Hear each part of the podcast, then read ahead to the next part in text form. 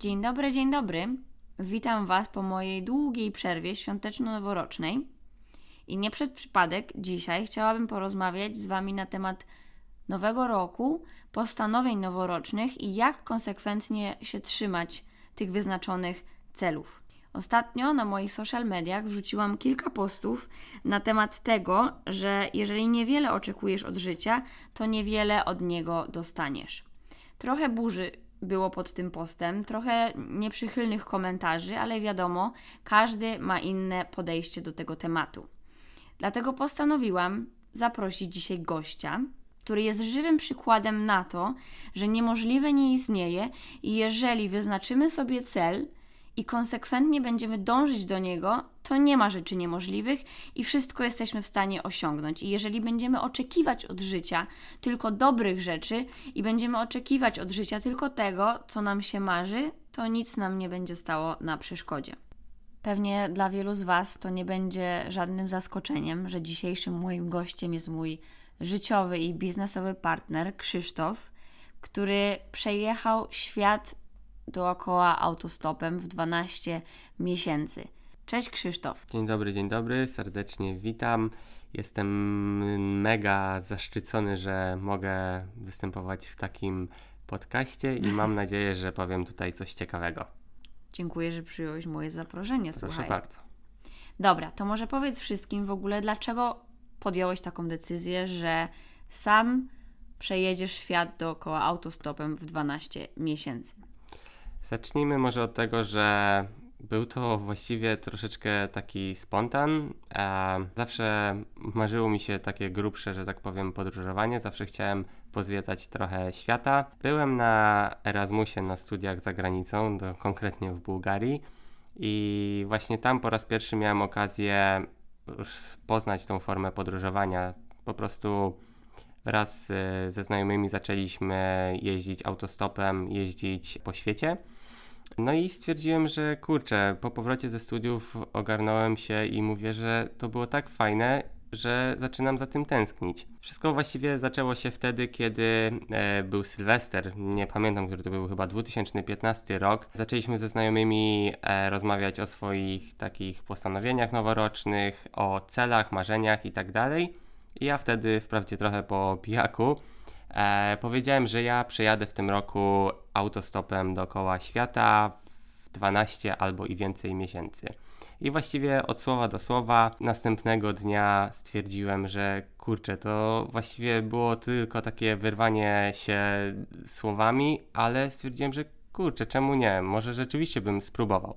Później wiadomo, jak to po imprezie zaczęli do mnie znajomi pisać, no to kiedy jedziesz, jak tam twoje postanowienia, kiedy ruszasz i wiadomo, zaczęli się ze mnie naśmiewać. Wtedy stwierdziłem, że kurde, no muszę coś z tym zrobić i jako, że zawsze chciałem zobaczyć trochę świata, stwierdziłem, dobra, to jest moje postanowienie noworoczne i po prostu będę robił wszystko, żeby tego dokonać. Czyli tak naprawdę podjąłeś decyzję 1 stycznia i było to Twoje postanowienie noworoczne, tak?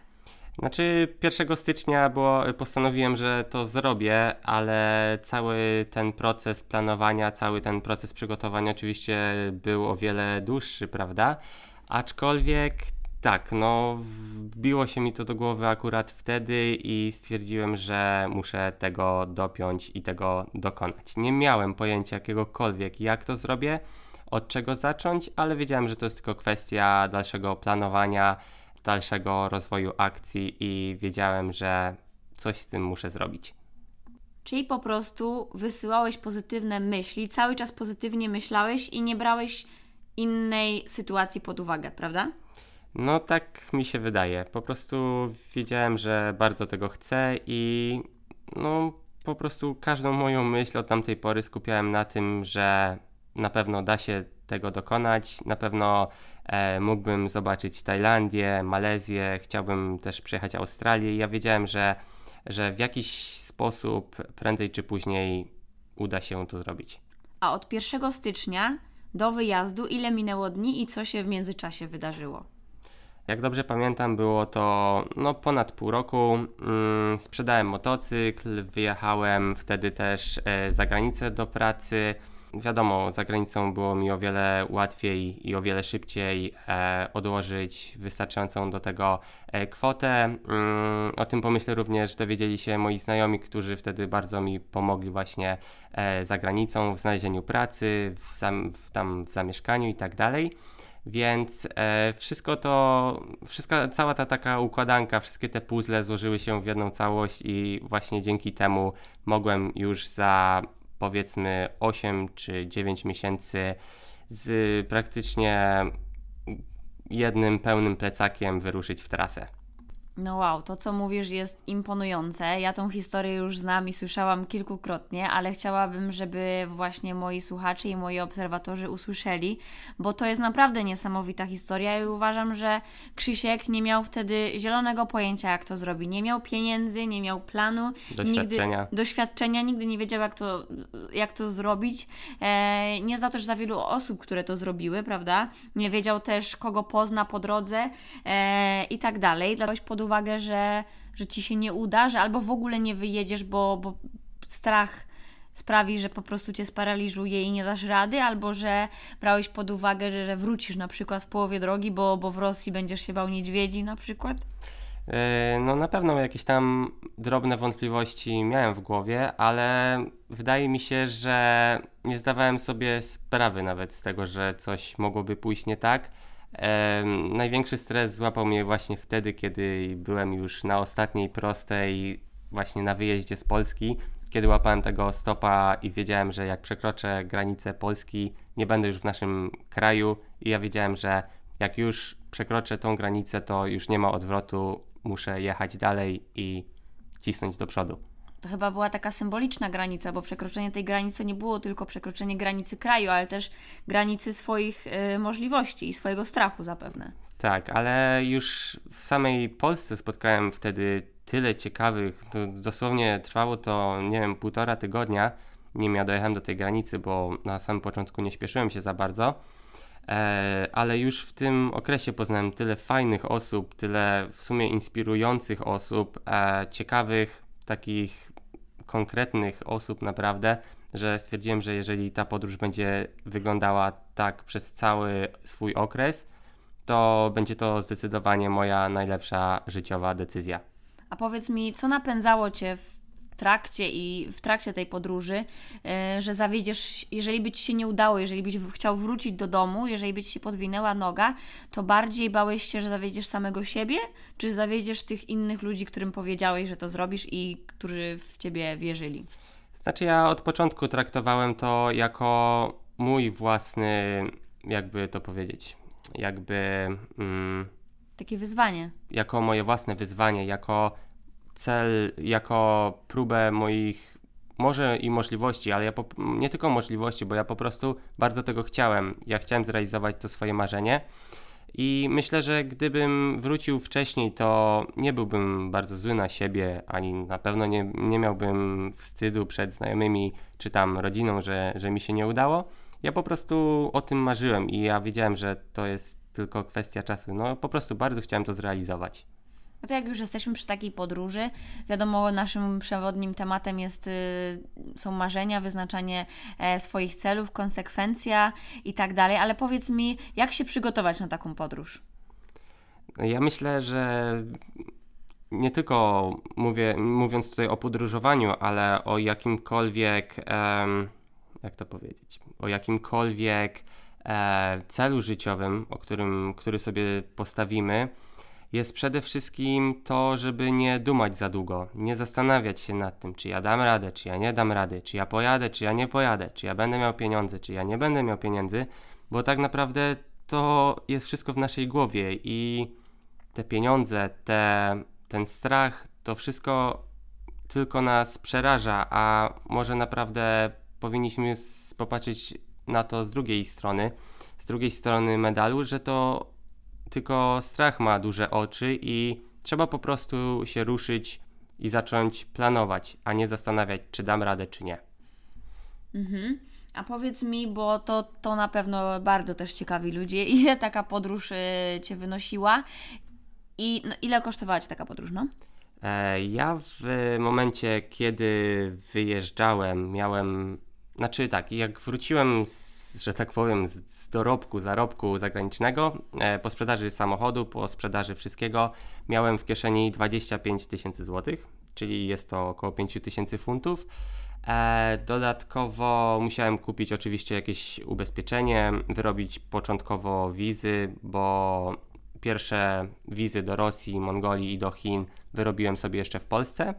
Więc tak naprawdę jeszcze dokupiłem sprzęt. Na samym starcie, że tak powiem, na samym wyjeździe miałem 22,5 tysiąca złotych, czyli teoretycznie jest to naprawdę mała kwota, patrząc na to, że miałem cały rok przed sobą i wiedziałem, że muszę zrobić to bardzo nisko budżetowo, dlatego miałem wiedziałem, że nie mogę sobie pozwolić na jakiś drogi sprzęt. Miałem namiot, który kosztował 90 zł i przetrwał doskonale. E, miałem jakieś nie najdroższe ubranie, nie miałem butów trekkingowych i tak dalej. Ja po prostu wiedziałem, że jakoś to będzie. Miałeś cel po prostu i dążyłeś do tego, aby go spełnić. Tak, Dokładnie. a jeszcze trzeba by było dodać, że żeby go spełnić, to też musiałeś sprzedać swój ukochany motocykl i poświęcić takie inne rzeczy, aby móc spełnić to marzenie. Tak, bo ja wyznaję taką zasadę, że to są tylko rzeczy i czy mam je teraz, czy ich teraz nie mam, to tak czy siak mogę je mieć w przyszłości, więc e, ja nie przywiązuję się za bardzo do takich rzeczy. Nie, nie patrzyłem na to w ten sposób, że szkoda mi samochodu czy motocykla, bo wiedziałem, że prędzej czy później, jak wrócę, to i tak sobie jeszcze jeden kupię. A do tej pory jeszcze go nie kupiłem, ale no, to jest kwestia dyskusji. A wracając jeszcze właśnie do tego strachu, to może powiedz w ogóle, przez jakie kraje przejechałeś i czy w którymś z nich miałeś jakieś ryzykowne y, sytuacje? E, no to zacząłem w Polsce oczywiście, Litwa, Łotwa, Estonia, później e, jechałem przez Rosję, między innymi właśnie przez Syberię, e, Mongolia, Chiny, Wietnam, Kambodża, Tajlandia, Malezja, Hongkong, Macao, e, Później poleciałem do Australii, z zachodu na wschód przejechałem też autostopem. Poleciałem na Hawaje, z Hawajów do San Francisco. E, przejechałem stopem również Stany Zjednoczone, poleciałem później do Wielkiej, Brytan Wielkiej Brytanii i z Wielkiej Brytanii już wraz z Adrianną e, wróciliśmy razem stopem do Polski. E, a propos takich nieprzyjemnych sytuacji, no to wiadomo, że zdarzało się, no jak w każdym państwie na świecie, no jedziecie na wakacje, też macie dużo nieprzyjemności czasami, ale ja bym właśnie nie chciał się skupiać na tych złych momentach. Skupiłbym się raczej właśnie na tych takich bardzo pozytywnych momentach, które mnie spotkały, na właśnie na, na tych ludziach, których poznałem i na wszystkich dobrych rzeczach, które mnie spotkały, bo e, odsetek złych rzeczy w odniesieniu do tych dobrych rzeczy, które mnie spotkały, to jest zaledwie setne procenta, naprawdę.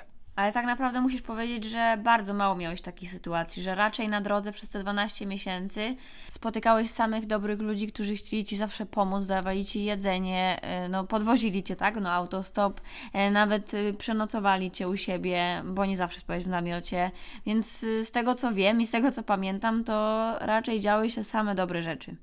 Tak, no zdecydowanie. E jest to po prostu niesamowite, jakich ludzi spotkałem.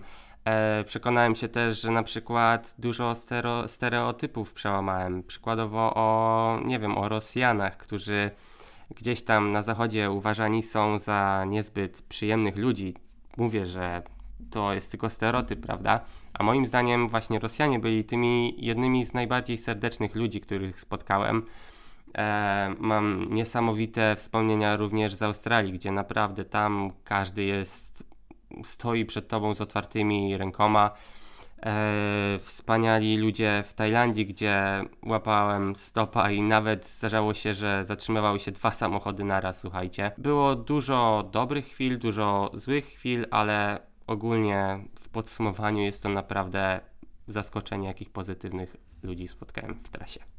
To czego Cię taka podróż nauczyła? Jakie wnioski mógłbyś wynieść z takiej 12-miesięcznej podróży po świecie? Przede wszystkim to, że naprawdę możemy wszystko i to jest kwestia tylko tego, jak to zaplanujemy, jak to zrobimy i kiedy, i przede wszystkim kiedy zaczynamy, bo najważniejszy jest ten pierwszy krok i jeśli zrobimy już ten pierwszy krok, to ciężko jest już później nie zrobić drugiego, trzeciego, czwartego, więc wszystko jest w naszej głowie i wystarczy zacząć działać. No i tak naprawdę zawsze tak myślę i zawsze osiągam swoje wyznaczone cele. No dobra, a teraz powiedz, co najcenniejszego przywiozłeś z podróży? E, jeśli chodzi o takie najcenniejsze rzeczy, to przywiozłem wspaniałe pamiątki z Australii. O ty. E, był to. nie no, żartuję. E, no tak się złożyło, że poznaliśmy się właśnie z Adą właściwie w tej podróży, więc e, no mógłbym powiedzieć, że, że to jest najcenniejsze, co udało mi się przywieźć. No nie, nie określiłbym tego jako pamiątkę, ale. Mm, Bagaż. Ale jako taki teraz. życiowy bagaż. E, tak, no poznaliśmy się w podróży i no i tak zostało, prawda? Więc myślę, że poza tymi najlepszymi wspomnieniami, najlepszymi, e, że tak powiem, mm, no wspomnieniami, to jest to Adrianna. A ja nie jestem wspomnieniem. No dobra, no to dawaj jeszcze raz. Nie, tego nie wytniemy. Teraz niech wszyscy wiedzą. Dobra, powiedz mi e, już tutaj ku końcowi, bo trochę tutaj nagraliśmy. Co byś poradził naszym słuchaczom? A propos właśnie marzeń i granic jakichś takich w głowie, strachu. No Może zacząłbym od tego, że najpierw żeby najpierw ustalić sobie swój cel, swoje marzenia, a później przede wszystkim zrobić pierwszy krok ku ich realizacji. Bo jeśli wy nie zrealizujecie swoje, swoich marzeń, no to tak naprawdę nikt nie zrobi tego za was. Tak więc no, wydaje mi się, że em, wszystko zaczyna się od jednego kroku, a później jest ciężej i ciężej, ale nie dokonać tego, tylko zrezygnować ze swoich marzeń. Tak, ja jeszcze tylko dodam, że po prostu nie ma rzeczy niemożliwych i że jeżeli będziemy wysyłać tylko pozytywne myśli, będziemy tylko myśleć dobrze o tych rzeczach, że to nie ma takiej innej opcji, tylko to się musi wydarzyć, że damy radę, nie myśląc o tych złych rzeczach, o właśnie strachu e, i innych, rzeczy, innych rzeczach i myśli, myślach, które nas paraliżują, tylko po prostu skupiać się na tej jednej rzeczy, którą bardzo chcemy osiągnąć i na pewno coś się wydarzy takiego, że prędzej czy później to osiągniecie. No i jak się nie uda, to się nie uda. Po prostu, no, świat się nie wali. Zaczynacie Od nowa. od nowa, tak? Czyli próbujecie tak, jak się da, a jeśli się nie uda, to przecież koniec świata, końca świata nie będzie, bo zawsze możecie próbować jeszcze raz i jeszcze raz. Tak, po to mamy życie, a życie mamy tylko jedno, dlatego trzeba czerpać pełnymi garściami. I tym akcentem chciałabym zakończyć i naprawdę czerpcie z życia pełnymi garściami, bo każdy z nas ma je tylko jedno. Dziękuję Ci, Krzysztofie, że przyjąłeś moje e, zaproszenie do podcastu. Dziękuję serdecznie. Pozdrawiamy.